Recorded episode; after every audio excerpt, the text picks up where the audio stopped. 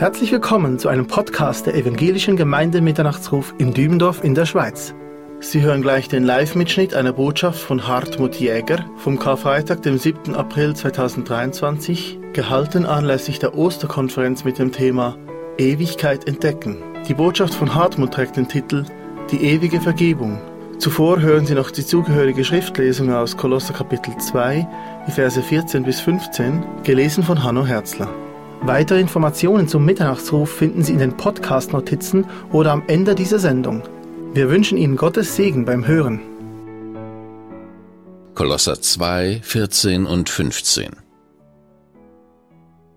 Er hat den Schuldschein gegen uns gelöscht, den in Satzungen bestehenden, der gegen uns war, und ihn auch aus unserer Mitte fortgeschafft, indem er ihn ans Kreuz nagelte. Er hat die Gewalten und die Mächte völlig entwaffnet und sie öffentlich zur Schau gestellt. In ihm hat er den Triumph über sie gehalten. Ich freue mich, hier sein zu dürfen. Es ist schon schön, in diesen vollen Saal in die Zionshalle zu schauen. Ich grüße euch alle herzlich, ich grüße auch die, die an den Endgeräten sitzen. Und mir geht es ähnlich wie meinem Vorredner Jan. Ich bin auch das erste Mal auf der Osterkonferenz, auf der 45. Osterkonferenz, ein besonderes Geschenk. Mein Thema, was mir gestellt wurde, die ewige Vergebung. Ihr seht dort ein sehr, sehr starkes Kreuz. Ich weiß nicht, wer von euch schon mal auf dem Außer Raschitz war. Man fährt im Grödnertal von St. Ulrich etwa auf 2281 Meter. Und als ich dort oben am Kreuz stand, war ich froh, dass ich es mal so erwischte ohne Menschen. Und dann habe ich zu meinem Wanderfreund ganz laut gesagt, weißt du eigentlich, dass der bekannteste Bergsteiger die Gipfelkreuze gerne abschaffen würde, weil es ein christliches Symbol ist? Reinhold Messner hat das 2016 gesagt. Die Leute guckten mich alle an.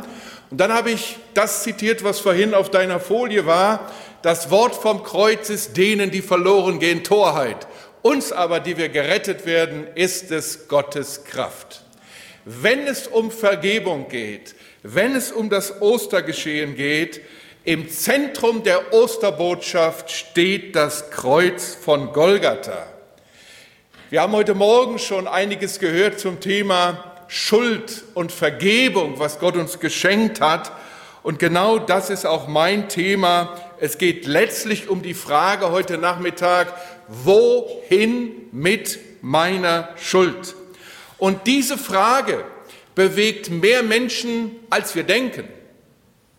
Die Tatsache, dass es auf dieser Welt kein Volk ohne Religion gibt, ist ein deutlicher Hinweis darauf, dass jeder Mensch im Grunde weiß, dass er nicht so ist, wie er sein müsste, um zu Gott zu passen und dass er genau weiß, so wie ich lebe, das passt nicht zur Gottheit, egal wie ich zunächst mal diese Gottheit nenne. Also die Schuldfrage ist schon eine, die Menschen umtreibt. Und 1970 bekam der russische Schriftsteller Alexander Solzhenitsyn den Nobelpreis für Literatur und es heißt dort in der Laudatio für die ethische Kraft, mit der er die unveräußerliche Tradition der russischen Literatur weiterführt. Und dann wurde er gefragt, woran seiner Meinung nach der Kommunismus gescheitert sei. Und dann hat er eine dreiteilige Antwort gegeben. Er hat gesagt, der Kommunismus ist gescheitert, weil er keine Antwort hat auf die Frage nach der Schuld auf die Frage nach dem Leid und auf die Frage nach dem Tod. Antworten auf die Schuldfrage und auch Antworten auf die beiden anderen großen Fragen, die uns umtreiben, finde ich in den Worten, die die Welt am stärksten verändert hat. Und das sind die Worte, die Jesus Christus, mein Heiland, am Kreuz gesprochen hat. Diese Worte sind eben nicht im Bundestag gesprochen worden oder in der Knesset oder sonst irgendwo am Brandenburger Tor oder hier in Zürich, sondern an einem Schandpfahl. Und diese Worte, die helfen uns heute Nachmittag, um über das Thema ewige Vergebung weiter nachzudenken.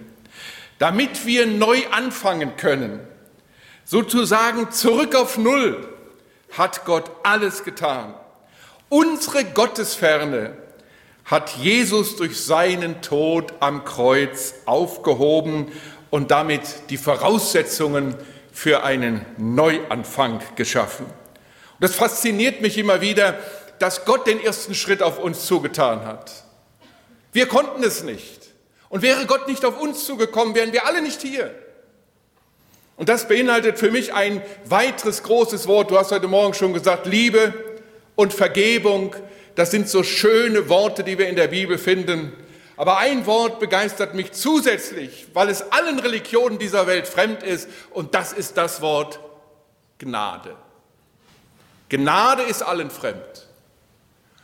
Und Gnade bedeutet, dass Gott uns entgegengekommen ist, dass Gott den ersten Schritt getan hat und alle Schuld der Vergangenheit, alle Schuld der Zukunft für uns gesöhnt hat, damit wir versöhnt leben können.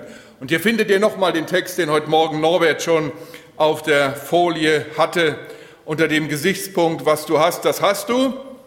Und heute Nachmittag geht es um das Thema Vergebung. Der Apostel sagt es so, er, Gott, hat den Schuldschein, der mit seinen Forderungen gegen uns gerichtet war, für ungültig erklärt. Er hat ihn ans Kreuz genagelt. Und damit hat Gott diesen Schuldschein für immer beseitigt. Ist das nicht eine frohmachende Botschaft? Jesus hat unser Leben mit all seinen Verfehlungen und dem schuldig geworden sein auf Null gesetzt. Ein neues, schuldfreies Leben ist möglich. Deshalb unser Thema ewige Vergebung. Und was am Kreuz von Golgatha geschah, ihr Lieben, das können wir nie, nie hoch genug einschätzen, wertschätzen. Mir fällt dazu ein Zitat von Erich Sauer ein. Er hat einmal gesagt, das Kreuz ist aller Zeiten Wendepunkt, aller Liebe Höhepunkt, alles Heiles Ausgangspunkt, aller Anbetung Mittelpunkt.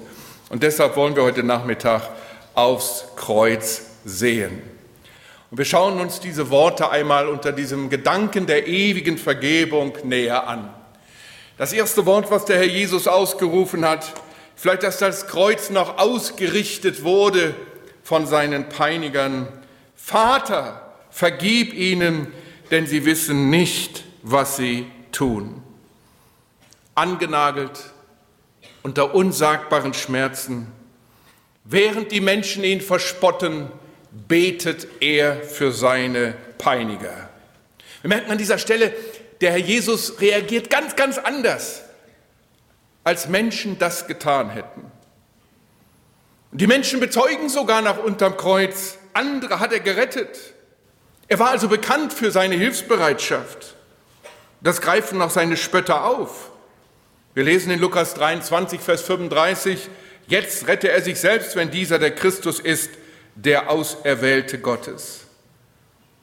Und jetzt kommt eigentlich so die letzte große Versuchung auf Jesus zu. Erinnert mich nämlich an Matthäus 4, wo der Satan ihn selbst versucht, immer mit dieser Formulierung, wenn du Gottes Sohn bist, dann mach das und das, dann beweis das. Und wie heißt es hier in Matthäus 27, Vers 40, wenn du Gottes Sohn bist, so steige herab vom Kreuz, damit wir glauben.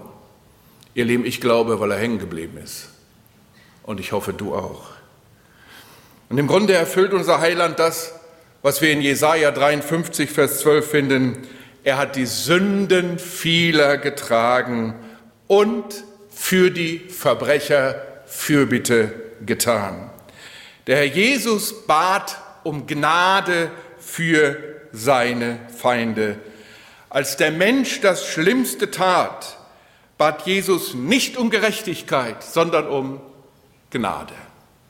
Er bat um Gnade. Und das große Thema seines ersten Wortes heißt Vergebung, ewige Vergebung. Und ihr Lieben, das wissen wir doch aus unserer Lebenserfahrung, Vergebung brauchen wir. Wir brauchen sie täglich. Und wenn ich an meine 42 Ehejahre denke, wenn wir nicht aus gegenseitiger Vergebung leben würden, dann hätte das nicht funktioniert. Wir brauchen einander Vergebung. Und wie vielen hat der Herr Jesus zu Lebzeiten Vergebung zugesprochen? Vergebung ihrer Sünden. Für mich immer eins der eindrucksvollsten Beispiele, als sie einen Gelähmten zu ihm brachten und er durchs Dach gelassen wurde. Wir lesen das in Matthäus 9. Und dann wird er angefeindet von den Frömmsten der Frommen. Und dann sagt der Herr Jesus, was ist leichter zu sagen, deine Sünden sind dir vergeben oder zu sagen, steh auf und geh umher? Und beides konnte er sagen. Er konnte diesem Gelähmten sagen, deine Sünden sind dir vergeben. Und er hat es dann bewiesen, indem dieser Gelähmte von ihm wieder lauffähig gemacht wurde. Der Herr Jesus, er hat wirklich Sünden vergeben.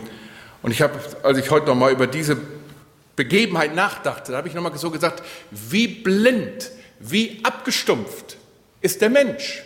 Waren damals die Frömmsten dass er sagen konnte, die Sünden sind vergeben und er hat es bewiesen, indem er diesen Gelähmten heilt. Und wir merken, in den Briefen mahnt Paulus immer wieder zur Vergebungsbereitschaft und er weist dann darauf hin, dass uns in Christus vergeben wurde. Epheser 1, Vers 7, in ihm haben wir die Erlösung durch sein Blut, die Vergebung der Vergehungen nach dem Reichtum seiner Gnade. Seid aber zueinander gütig und vergebt einander, so wie auch Gott in Christus euch vergeben hat. Es ist also das ganz große Thema, dass Vergehungen vergeben werden. Unser Herr betet, Vater, vergib ihnen, denn sie wissen nicht, was sie tun. Und das Schöne ist, diese Bitte erhört der Vater bei der Bekehrung des Räubers neben ihm, der römische Hauptmann unterm Kreuz, der zu der Erkenntnis kommt, wahrhaftig, dieser ist Gottes Sohn. Und wenn wir dann später in Apostelgeschichte 6, Vers 7 lesen, dass sich viele, viele Tempeldiener bekehrten und Tausende zum Glauben finden nach der Pfingstpredigt des Petrus, dann merken wir, dass der Vater auf die Bitte des Sohnes reagiert und das tut er bis heute. Interessant ist nun zum Thema Vergebung, was meint der Herr Jesus denn wohl mit dem zweiten Teil seines Gebetes? Wussten sie wirklich nicht, was sie taten? Hatten die hohen Priester nicht falsche Zeugen aufgefahren? Hat Pilatus nicht demonstrativ seine Hände in Unschuld gewaschen? Und seine Frau hat ihm noch gesagt, hat nichts zu tun mit dem Blut dieses Gerechten. Ich denke, sie wussten alle, dass sie Unrecht taten. Aber was meint der Herr mit dem zweiten Teil seines Gebetes? Sie wussten, dass sie Unrecht taten, aber sie wussten erstens nicht, wie groß das Unrecht war, dass sie den Sohn Gottes kreuzigten, und sie wussten auch nicht, dass sie letztlich damit Gott in die Hand spielten und Plan Gottes erfüllten. Wir haben das heute Morgen schon ansatzweise gehört. 1. Korinther 2, Vers 8. Keiner der Fürsten dieser Welt hat die Weisheit erkannt, denn wenn sie sie erkannt hätten, so würden sie wohl den Herrlichkeit, den Herrn der Herrlichkeit nicht gekreuzigt haben. Sie waren blind, blind für die Realität Gottes. Und deshalb wussten sie nicht, was sie wirklich taten. Und Petrus bezeugt das ja später in Jerusalem, Apostelgeschichte 3. Den Fürsten des Lebens habt ihr getötet. Ich weiß, dass ihr in Unwissenheit gehandelt habt. Und es bekehren sich 5000 Menschen. Die Bitte des Sohnes an den Vater wird erhört. Und ihr Lieben, ich denke, dieses Gebet hat auch für uns alle eine tiefe seelsorgerliche Komponente. Denn es wird ja immer wieder die Frage gestellt, gibt es vielleicht eine Schuld in meinem Leben, die mir nicht vergeben werden kann? Dann wird sehr oft verwiesen auf die Sünde wider den Heiligen Geist.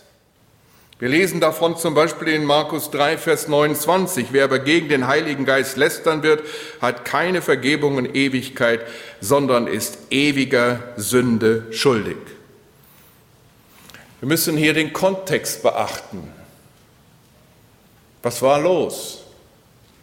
Die frommen Juden, Die Führer der damaligen Zeit beschuldigten Jesus, dass er als Oberdämon Dämonen austreibt. Und darauf kommt dieser Hinweis, Lästerung wider den Heiligen Geist. Die Frage, die sich stellt, können heute Menschen diese Sünde begehen? Darf ich euch dazu auch mal William MacDonald zitieren? Wohl nicht, schreibt er, diese Sünde konnte nur begangen werden, solange Jesus auf der Erde Wunder tat. Weil er heute nicht mehr physisch anwesend ist und Dämonen austreibt, gibt es diese Möglichkeit der Lästerung des Heiligen Geistes nicht mehr. Menschen, die sich sorgen, die Sünde, die nicht vergeben werden kann, begangen zu haben, haben sie mit Sicherheit nicht begangen.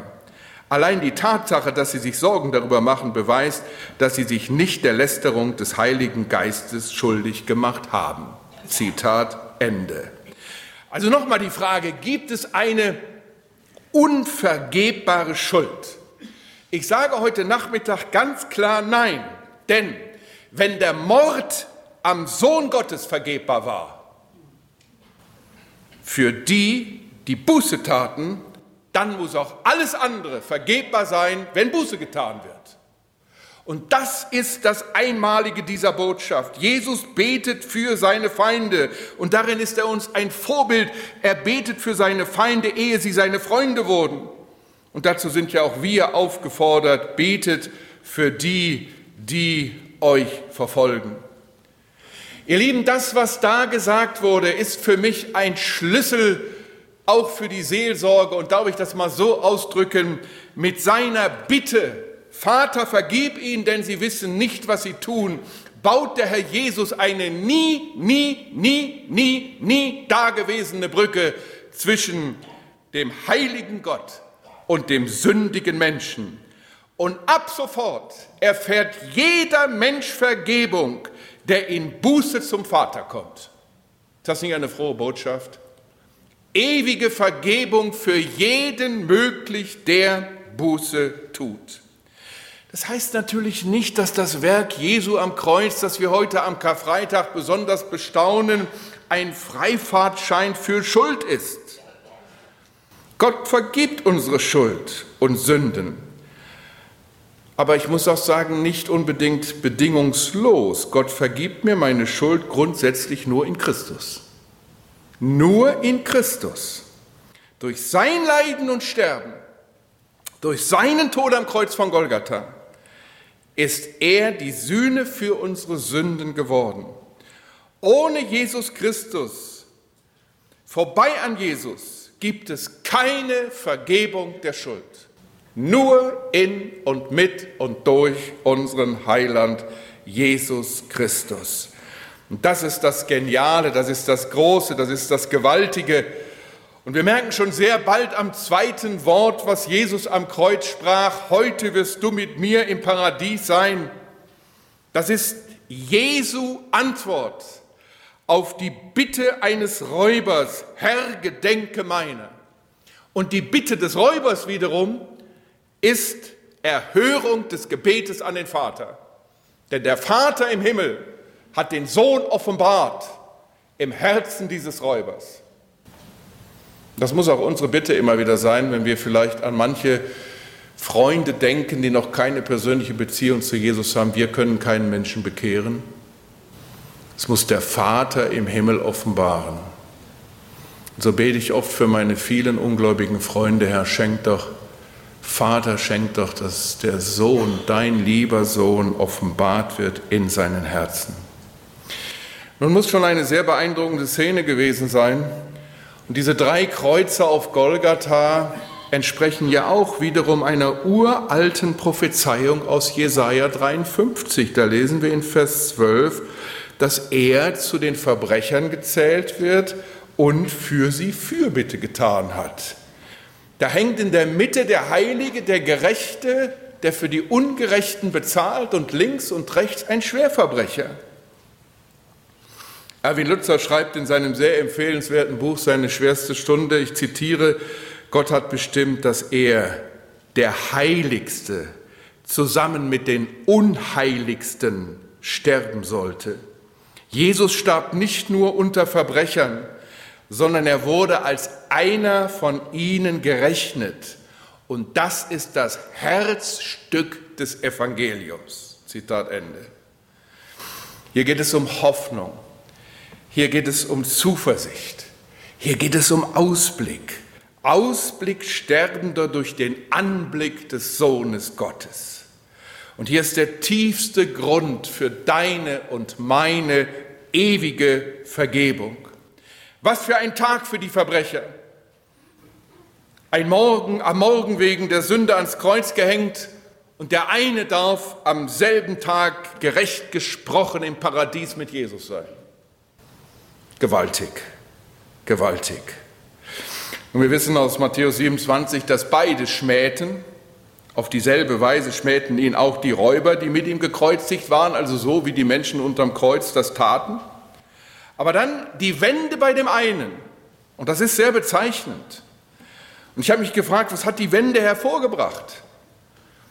Nun zweifellos zunächst mal die Bitte des Sohnes. Vater, vergib ihnen. Ich kann mir sehr gut vorstellen, dass dieses Gebet das Gewissen des sterbenden Räubers durchbohrte, denn er wusste, auch ich brauche Vergebung, wie wir sie alle brauchen. Und dann das starke Zeugnis der Menschen unterm Kreuz. Andere hat er gerettet. Da war der Räuber natürlich mit eingeschlossen. Natürlich konnte er retten. Und dann aber auch die Aufschrift auf dem Kreuz, die war ja nun außergewöhnlich. Pilatus hatte etwas aufschreiben lassen, was mal jemand als das evangelistische Traktat bezeichnet hat. Wir wissen, ab und zu bekamen die Verbrecher, die am Kreuz hingerichtet wurden, so eine Tafel umgehängt und darauf stand eben das Verbrechen, das sie begangen hatten. Aber bei Jesus stand ja in Lateinisch, Griechisch, Hebräisch, Jesus, der Nazarener, der König der Juden. Was für ein Zeugnis. Diese dreisprachige Inschrift zeigt, hier hängt wirklich ein König. Und so hat der sterbende Räuber Jesus beobachtet. Viel konnte er nicht sehen aber er hat die entscheidenden Worte gehört. Und lieben, wenn wir uns das Zeugnis dieses sterbenden Räubers einmal näher anschauen, Lukas 23, 39, dann ist das ja gewaltig, wie er über Jesus denkt. Was sagt er zu seinem Kumpel, Vers 41? Wir hängen hier zurecht. Wir empfangen, was unsere Taten wert sind. Dieser, und damit weist er hin auf Jesus Christus, dieser aber hat nichts Ungeziemendes getan. Und dann wendet er sich an Jesus und sagt, Jesus, gedenke meiner, wenn du in dein Reich kommst. Ich denke, wir sehen hier ein dreifaches Zeugnis dieses sterbenden Räubers. Erstens, er bekennt, Jesus ist schuldlos. Ihm war ganz klar, der Mann hat nichts Böses getan. Und das ist schon interessant, wenn wir Lukas 23 lesen, dass dem Herrn Jesus von verschiedenen Personen, die nicht zum Freundeskreis Jesu gehörten, das Zeugnis ausgestellt wird, er ist schuldlos. Von Pilatus, ich finde keine Schuld an ihm. Von seiner Frau, hab nichts zu schaffen mit diesem Gerechten. Dann von Herodes, ich finde keine Schuld an ihm. Hier von dem sterbenden Räuber und auch letztlich von dem Hauptmann unterm Kreuz. Alles Menschen, die das Kreuzesgeschehen Karfreitag miterlebt haben und hier Jesus das Zeugnis ausstellen, der Mann hat nichts Böses getan. Aber sehen wir uns den sterbenden Räuber nochmal an. Er sagt, denke an mich, wenn du in dein Reich kommst. Ihm ist ganz klar, hier hängt ein Herrscher hier hängt ein König. Und wenn er sagt, gedenke meiner, wenn, wenn du in dein Reich kommst, dann ist der Mann auch davon überzeugt, dass Jesus auferstehen wird. Das ist ein wunderschönes erstes Zeugnis der Auferstehung, die heute von den meisten Menschen auch in unserem Land bestritten wird. Jesus wird leben. Der auferstandene Herrscher, der schuldlos hier am Kreuz hängt, ein dreifaches, wunderbares Zeugnis dieses sterbenden Räubers. Und ich habe mich gefragt, wem vertraut der Räuber da eigentlich? Ja, einem hilflosen Gekreuzigten, einem Lamm, wie wir heute sagen. Der Räuber glaubte übrigens, bevor die ganzen Zeichen jetzt kamen, Finsternis, als die Sonne am höchsten stand und andere Zeichen, die Gott tat, um das zu bestätigen, was sich hier auf Golgatha bewegt. Er hatte bisher nur den einen Satz gehört, heute wirst du mit mir im Paradies sein. Und da sehe ich, dass dieser Mann einen unglaublichen Glaubensmut beweist. Die Menge spottet und er wendet sich an den, der verspottet wird. Können viel lernen von dem Räuber, oder? Ist uns allen ein Vorbild, was wirklich Glauben ausmacht.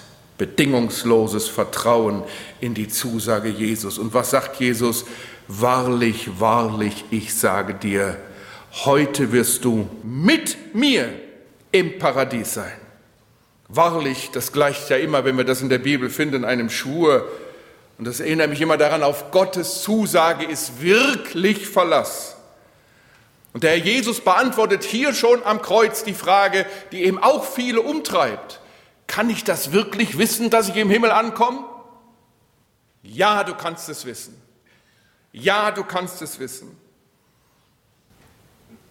Und das Einzige, was Grundlage dafür ist, ist seine Zusage. Auf ihn ist Verlass. Und heute wirst du mit mir im Paradies sein. Gemeinschaft mit Jesus im Paradies das wird dem sterbenden Räuber zugesagt. So sind wir alle nach 1. Korinther 9 in die Gemeinschaft seines Sohnes berufen.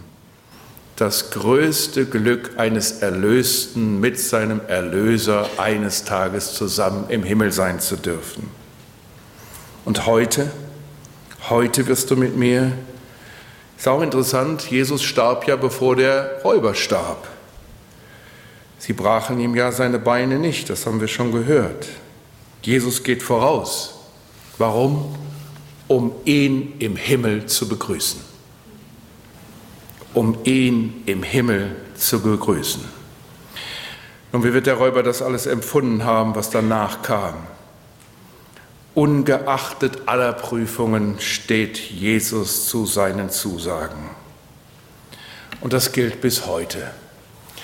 Aber diese Begebenheit ist für mich auch immer eine Warnung, die ich auch gerne weitergeben möchte. Wie viele haben mir schon gesagt, ach, ich mach's wie der Schächer am Kreuz. In meiner Todesstunde wende ich mich Jesus zu und dann ist das Schuldproblem für mich gelöst und dann habe ich ewige Vergebung. Bitte, bitte mit der Schächergnade nicht spielen.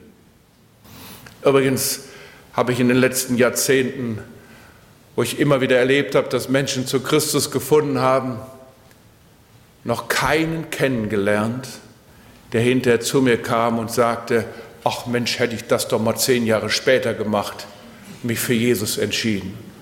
Ich habe immer erlebt, dass Menschen, die wirklich zu Jesus kamen und ihn als Heiland für sich persönlich ins Leben aufgenommen haben, Vergebung ihrer Schuld empfangen haben, gesagt haben, hätte ich das doch mal früher gemacht. Hätte ich das doch mal früher gemacht. Oder sitzt hier jemand in dieser großen Halle und wird sagen, ach, ich hätte lieber mal noch ein paar Jahre damit warten sollen, bitte Hand hoch und hier vorne hinkommen. Nicht um sie zu erschießen, sondern einfach um mal zu hören, was sie dazu bewegt. Also niemand hier, oder? Wer würde denn sagen, habe ich schon, hätte ich doch lieber mal früher eine Entscheidung für Jesus getroffen? Ja, herrlich, guck mal, da gehen so viele Hände hoch.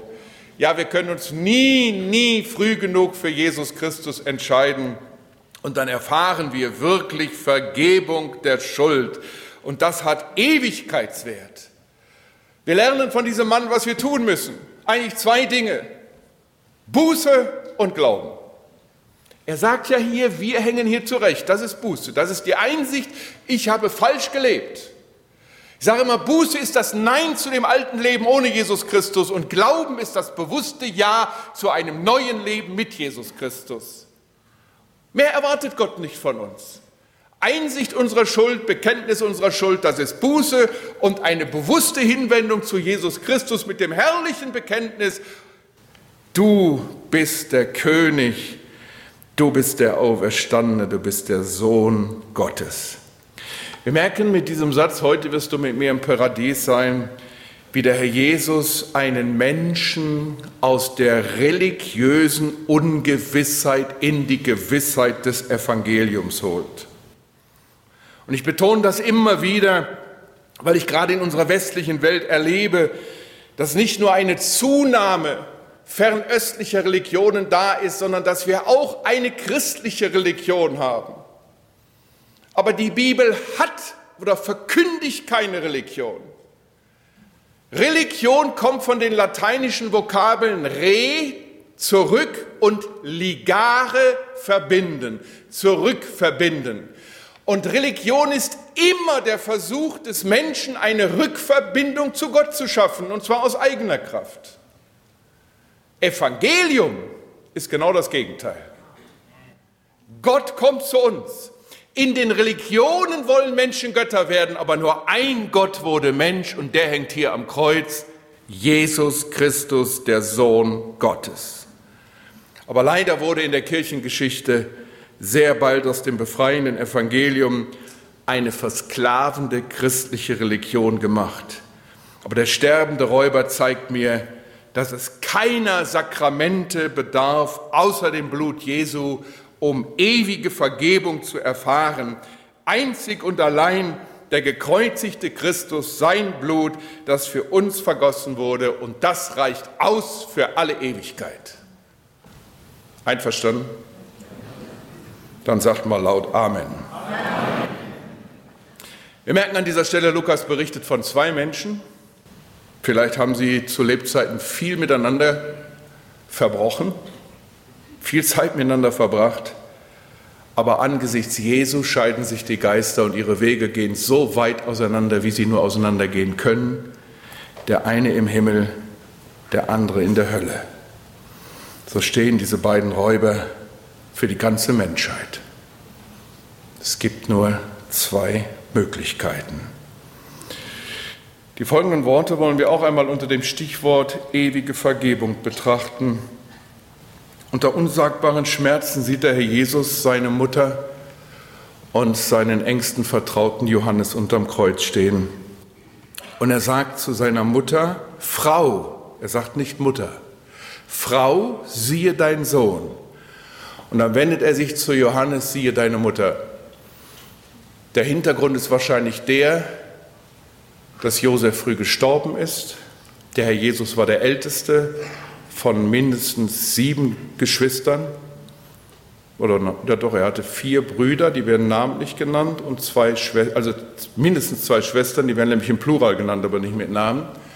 Und als Ältester war er verantwortlich für die Versorgung der Mutter. Wahrscheinlich hat er auch das Unternehmen des Vaters, den Zimmermannbetrieb, weitergeführt und ist dann erst mit 30 öffentlich aufgetreten.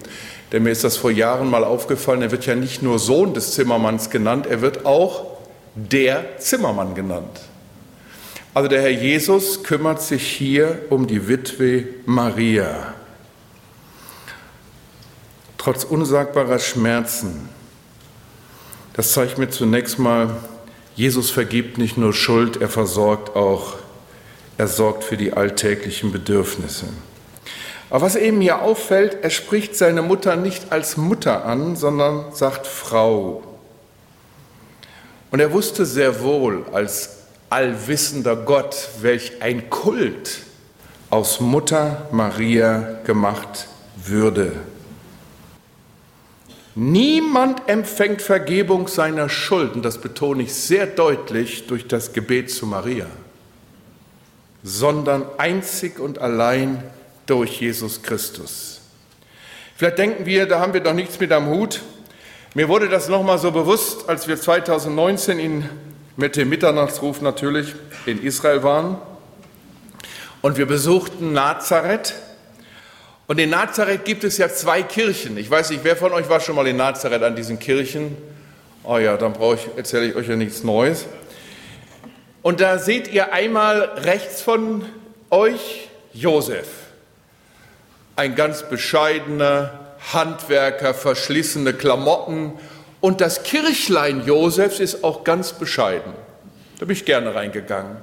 Und dann gehst du nebenan in diesen riesigen Dom von Maria, wo sie angeblich geboren wurde, ein Prunk sondergleichen. Und dann vor dieser Kirche siehst du Marie, das Marienbild stehen und guckt euch mal in der Mitte das Bild an. Unter Marias Füßen ist die Schlange. Wer hat der Schlange den Kopf zertreten? Alleine unser Herr Jesus Christus und nicht Maria.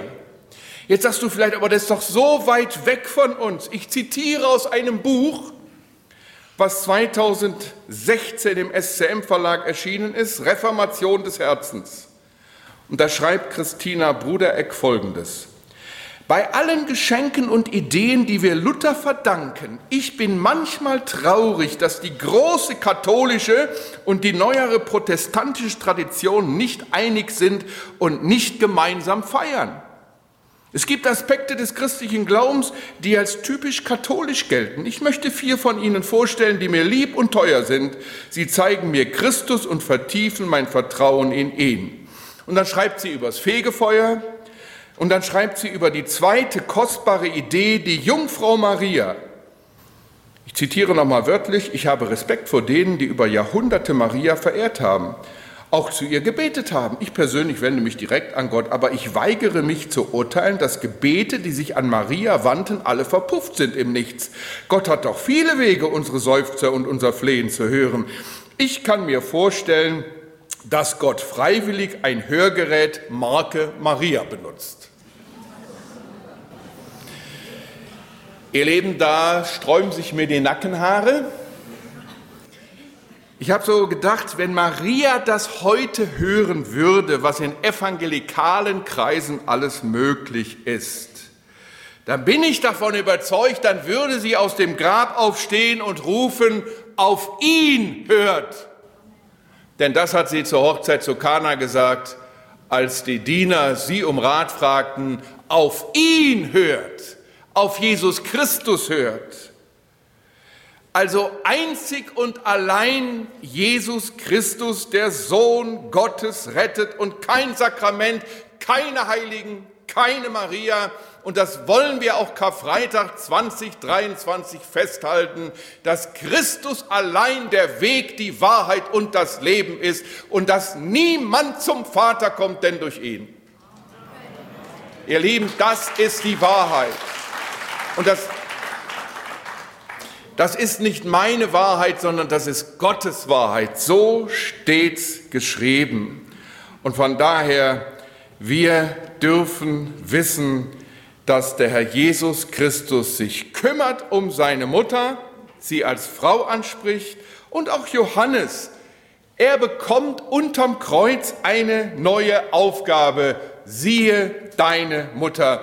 Und vielleicht sitzen hier manche, die sagen, was könnte ich denn im Reich Gottes tun? Ich sage immer, unterm Kreuz gibt es neue Aufgaben. Wenn uns der gekreuzigte Sohn Gottes mehr vor Augen stehen würden, dann wüssten wir alle, was wir zu tun hätten.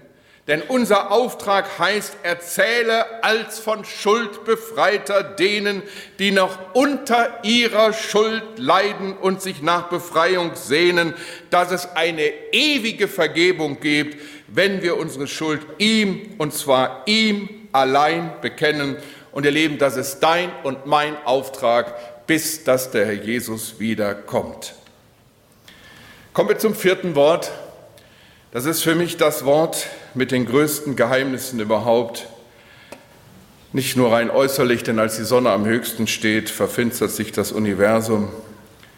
Und Martin Luther schreibt das so schön, die Natur hüllt die Leiden ihres Schöpfers in Finsternis. Und Finsternis ist in der Bibel in der Regel ein Zeichen für Gericht über die Sünde. Ihr Lieben, wenn es um ewige Vergebung geht, jetzt in diesem Augenblick wird der Gerechte zur Ungerechtigkeit gemacht. Und wir ahnen vielleicht etwas von der Größe unserer Schuld.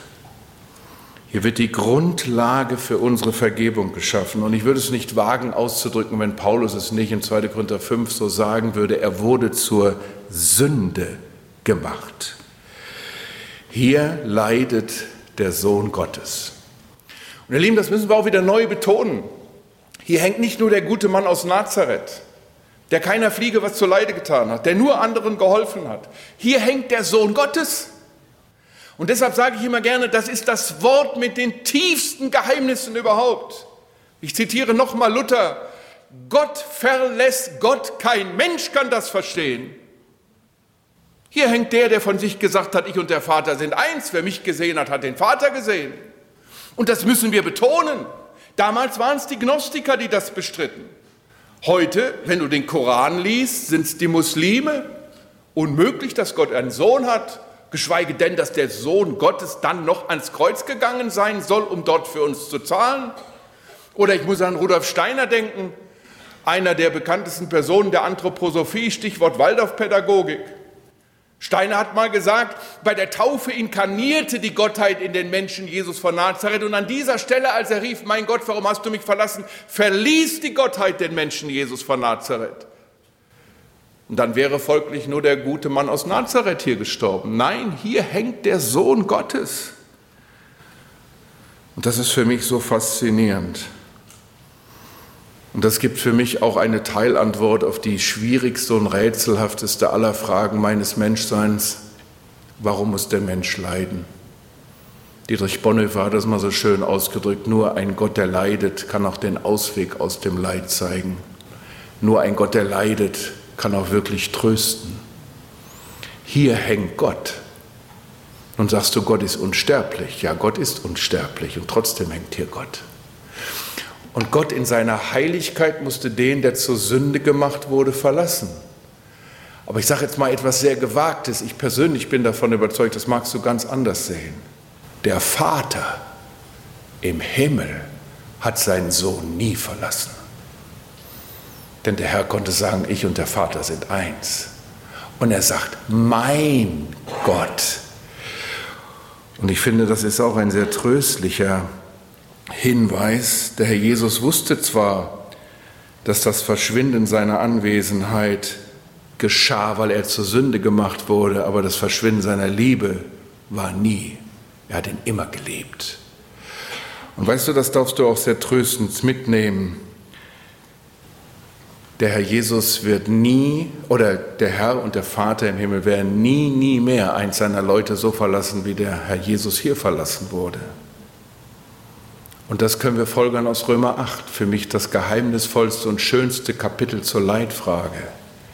Da sagt Paulus ja, nichts, aber auch gar nichts, nachdem er verschiedene Gewalten und Mächte der über- und natürlichen Welt beschrieben hat, nichts, aber auch gar nichts kann uns trennen von der Liebe Gottes, die in Christus Jesus ist. Und deshalb reden wir von ewiger Vergebung.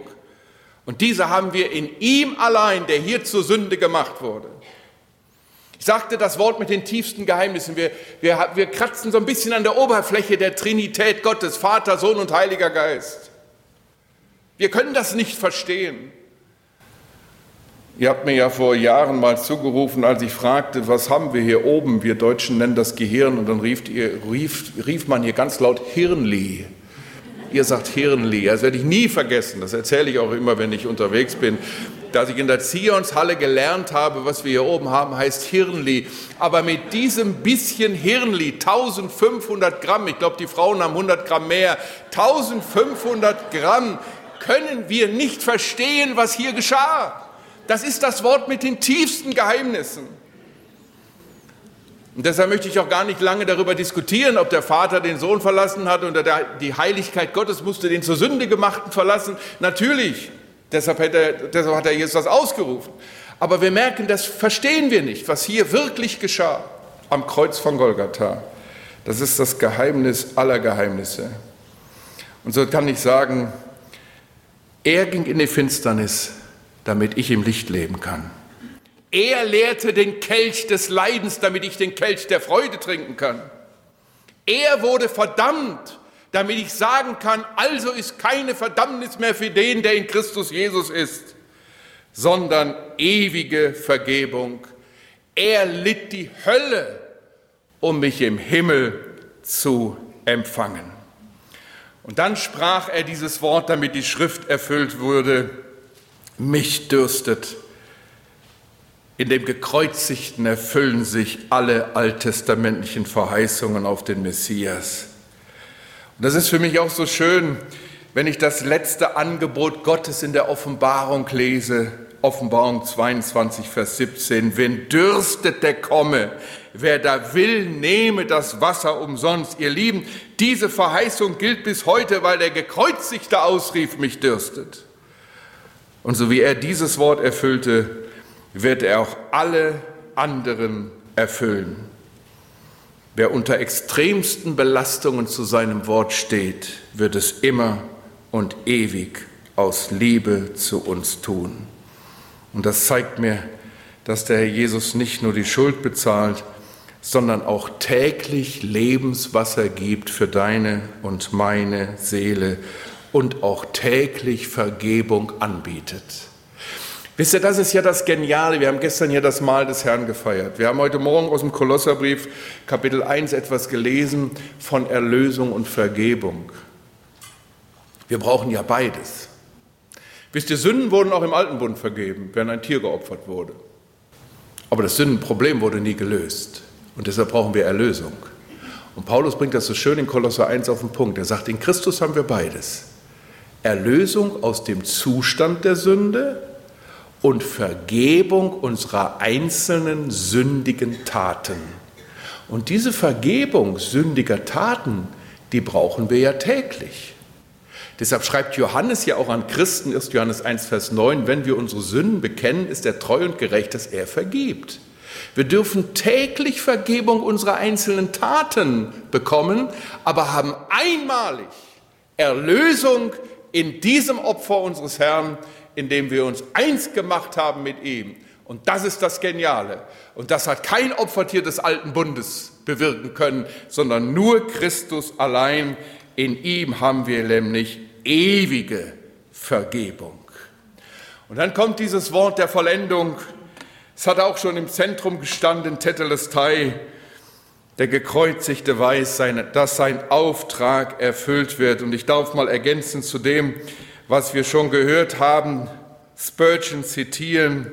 Er schreibt dieses eine Wort Tetelestai würde alle anderen Wörter benötigen, die jemals gesprochen wurden oder jemals gesprochen werden könnten, wenn man es erklären wollte. Es ist nahezu unermesslich, es ist erhaben, ich kann nicht heranreichen, es ist tief, ich kann es nicht ergründen. Zitat Ende.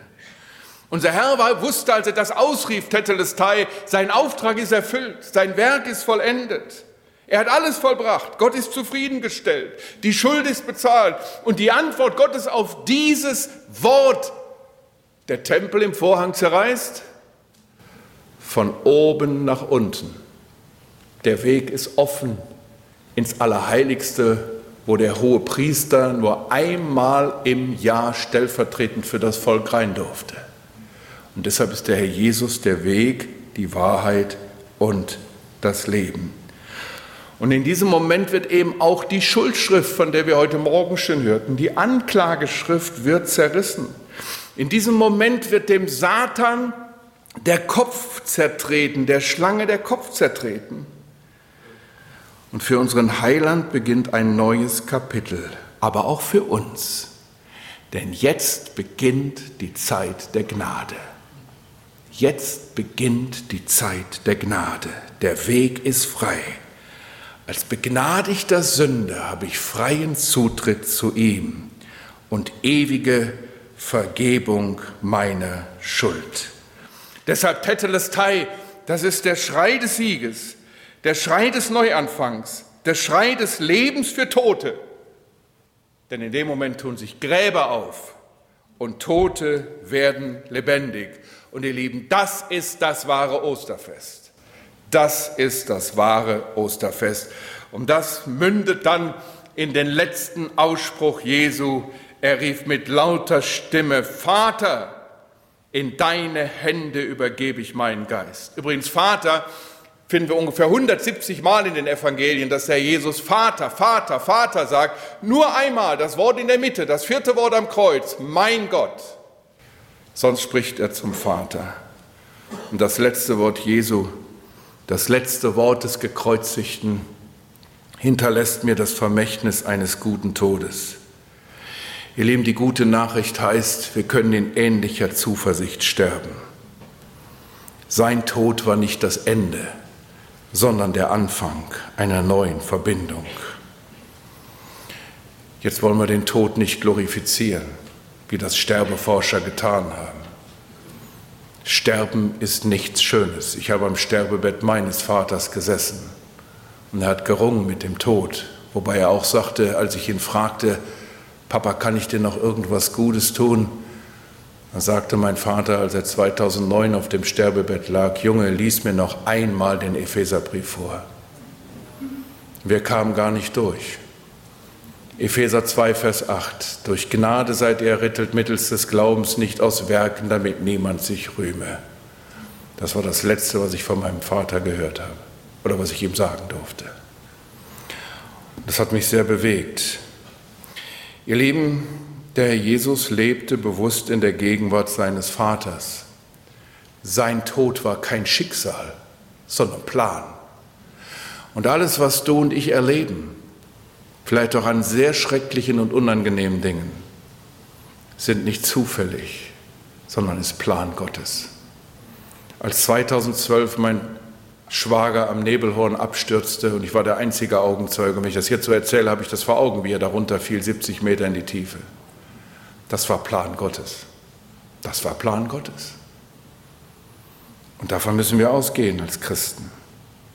Aber Lieben, was wir hier sehen dürfen, der Herr Jesus stirbt, wie er gelebt hat.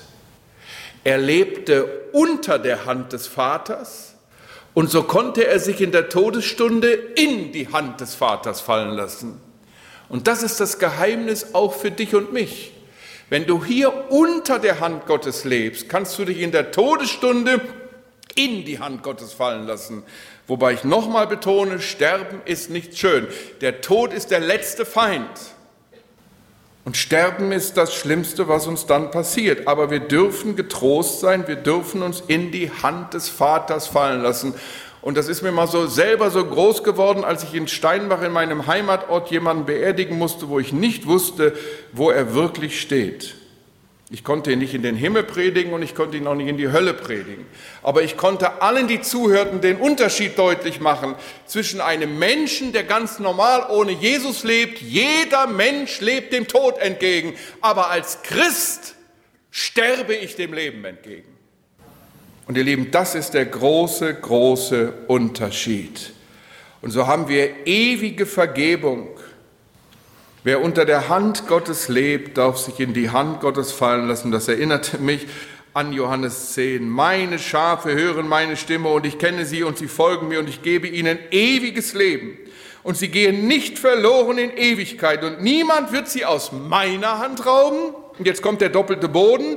Mein Vater, der sie mir gegeben hat, ist größer als alle und niemand kann sie aus der Hand meines Vaters rauben. Das ist unsere Sicherheit. Das heißt ewige Vergebung. Und das letzte Wort Jesu am Kreuz zeigt mir, dass der Tod eben nicht das letzte Wort hat. Und ihr Lieben, ich werde das nie vergessen, als ich unseren Vermieter, jetzt ist sein Sohn unser Vermieter, als ich unseren ersten Vermieter besuchte, schwerkrebskrank, sagte er immer auf dem Sterbebett, Junge, meine Sünden sind vergeben. Meine Sünden sind vergeben. Das hat er mir x-mal gesagt. Das hat ihn so ermutigt, so gefreut. Meine Sünden sind vergeben. Was für eine herrliche Botschaft Karfreitag. Meine Sünden sind vergeben. Und deshalb schauen wir hin nach Golgatha auf den gekreuzigten. Und Lieben, das hat auch eine starke seelsorgerliche Komponente wenn du in der kommenden Zeit einmal ganz müde und matt bist, wenn du nicht weißt, wie es weitergehen soll, dann sagt uns der Schreiber des Hebräerbriefes, nachdem er die große Wolke von Zeugen aufgezählt hat und die Leser beruhigt hat, die werden, ob es Abraham, Mose, Abel oder wer auch immer ist, die werden nicht ohne euch vollendet. Schaut hin auf euren Anfänger und Vollender des Glaubens, Jesus Christus. Und dann kommt dieser herrliche Ausspruch in Hebräer 12, Vers 3. Betrachtet den, der so großen Widerspruch von den Sündern gegen sich erduldet hat, damit ihr nicht ermüdet und in euren Seelen ermattet. Trotz bezahlter Schuld, trotz erfahrener Vergebung gibt es auf dem Weg zum Himmel schwierige Situationen. Und ich denke, da kann jeder von euch ein Lied von singen. Und dann ist die Beschäftigung mit dem gekreuzigten Christus eine echte Hilfe eine Kraftquelle für den Alltag. Und das darf auch Ostern 2023 unsere Kraftquelle sein. Amen. Amen. Wir stehen auf zum Gebet.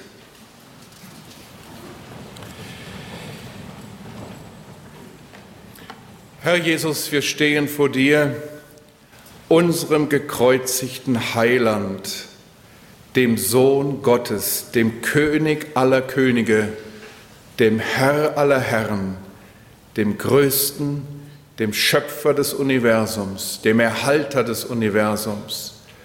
Wir stehen vor dir, lieber Herr, dem geschlachteten Lamm.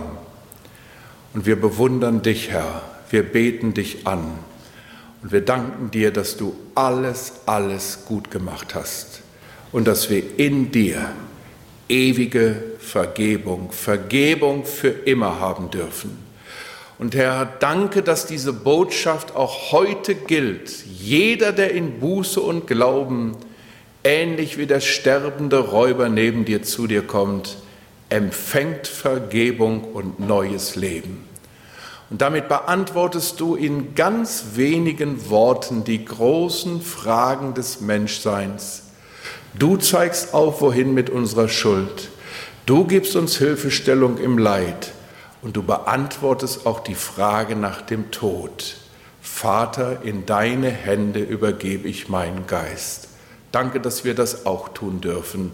Und so wollen wir uns dir und deiner Liebe und deiner großen, großen Gnade ganz bewusst anbefehlen, auch für die kommende Zeit. Amen. Amen. Dieser Podcast wurde produziert vom Missionswerk Mitternachtsruf. Schnitt und Redaktion Joshua Keller. Weitere Infos zum Missionswerk und der Gemeinde Mitternachtsruf erhalten Sie unter www.mnr.ch. Copyright Missionswerk Mitternachtsruf, alle Rechte vorbehalten.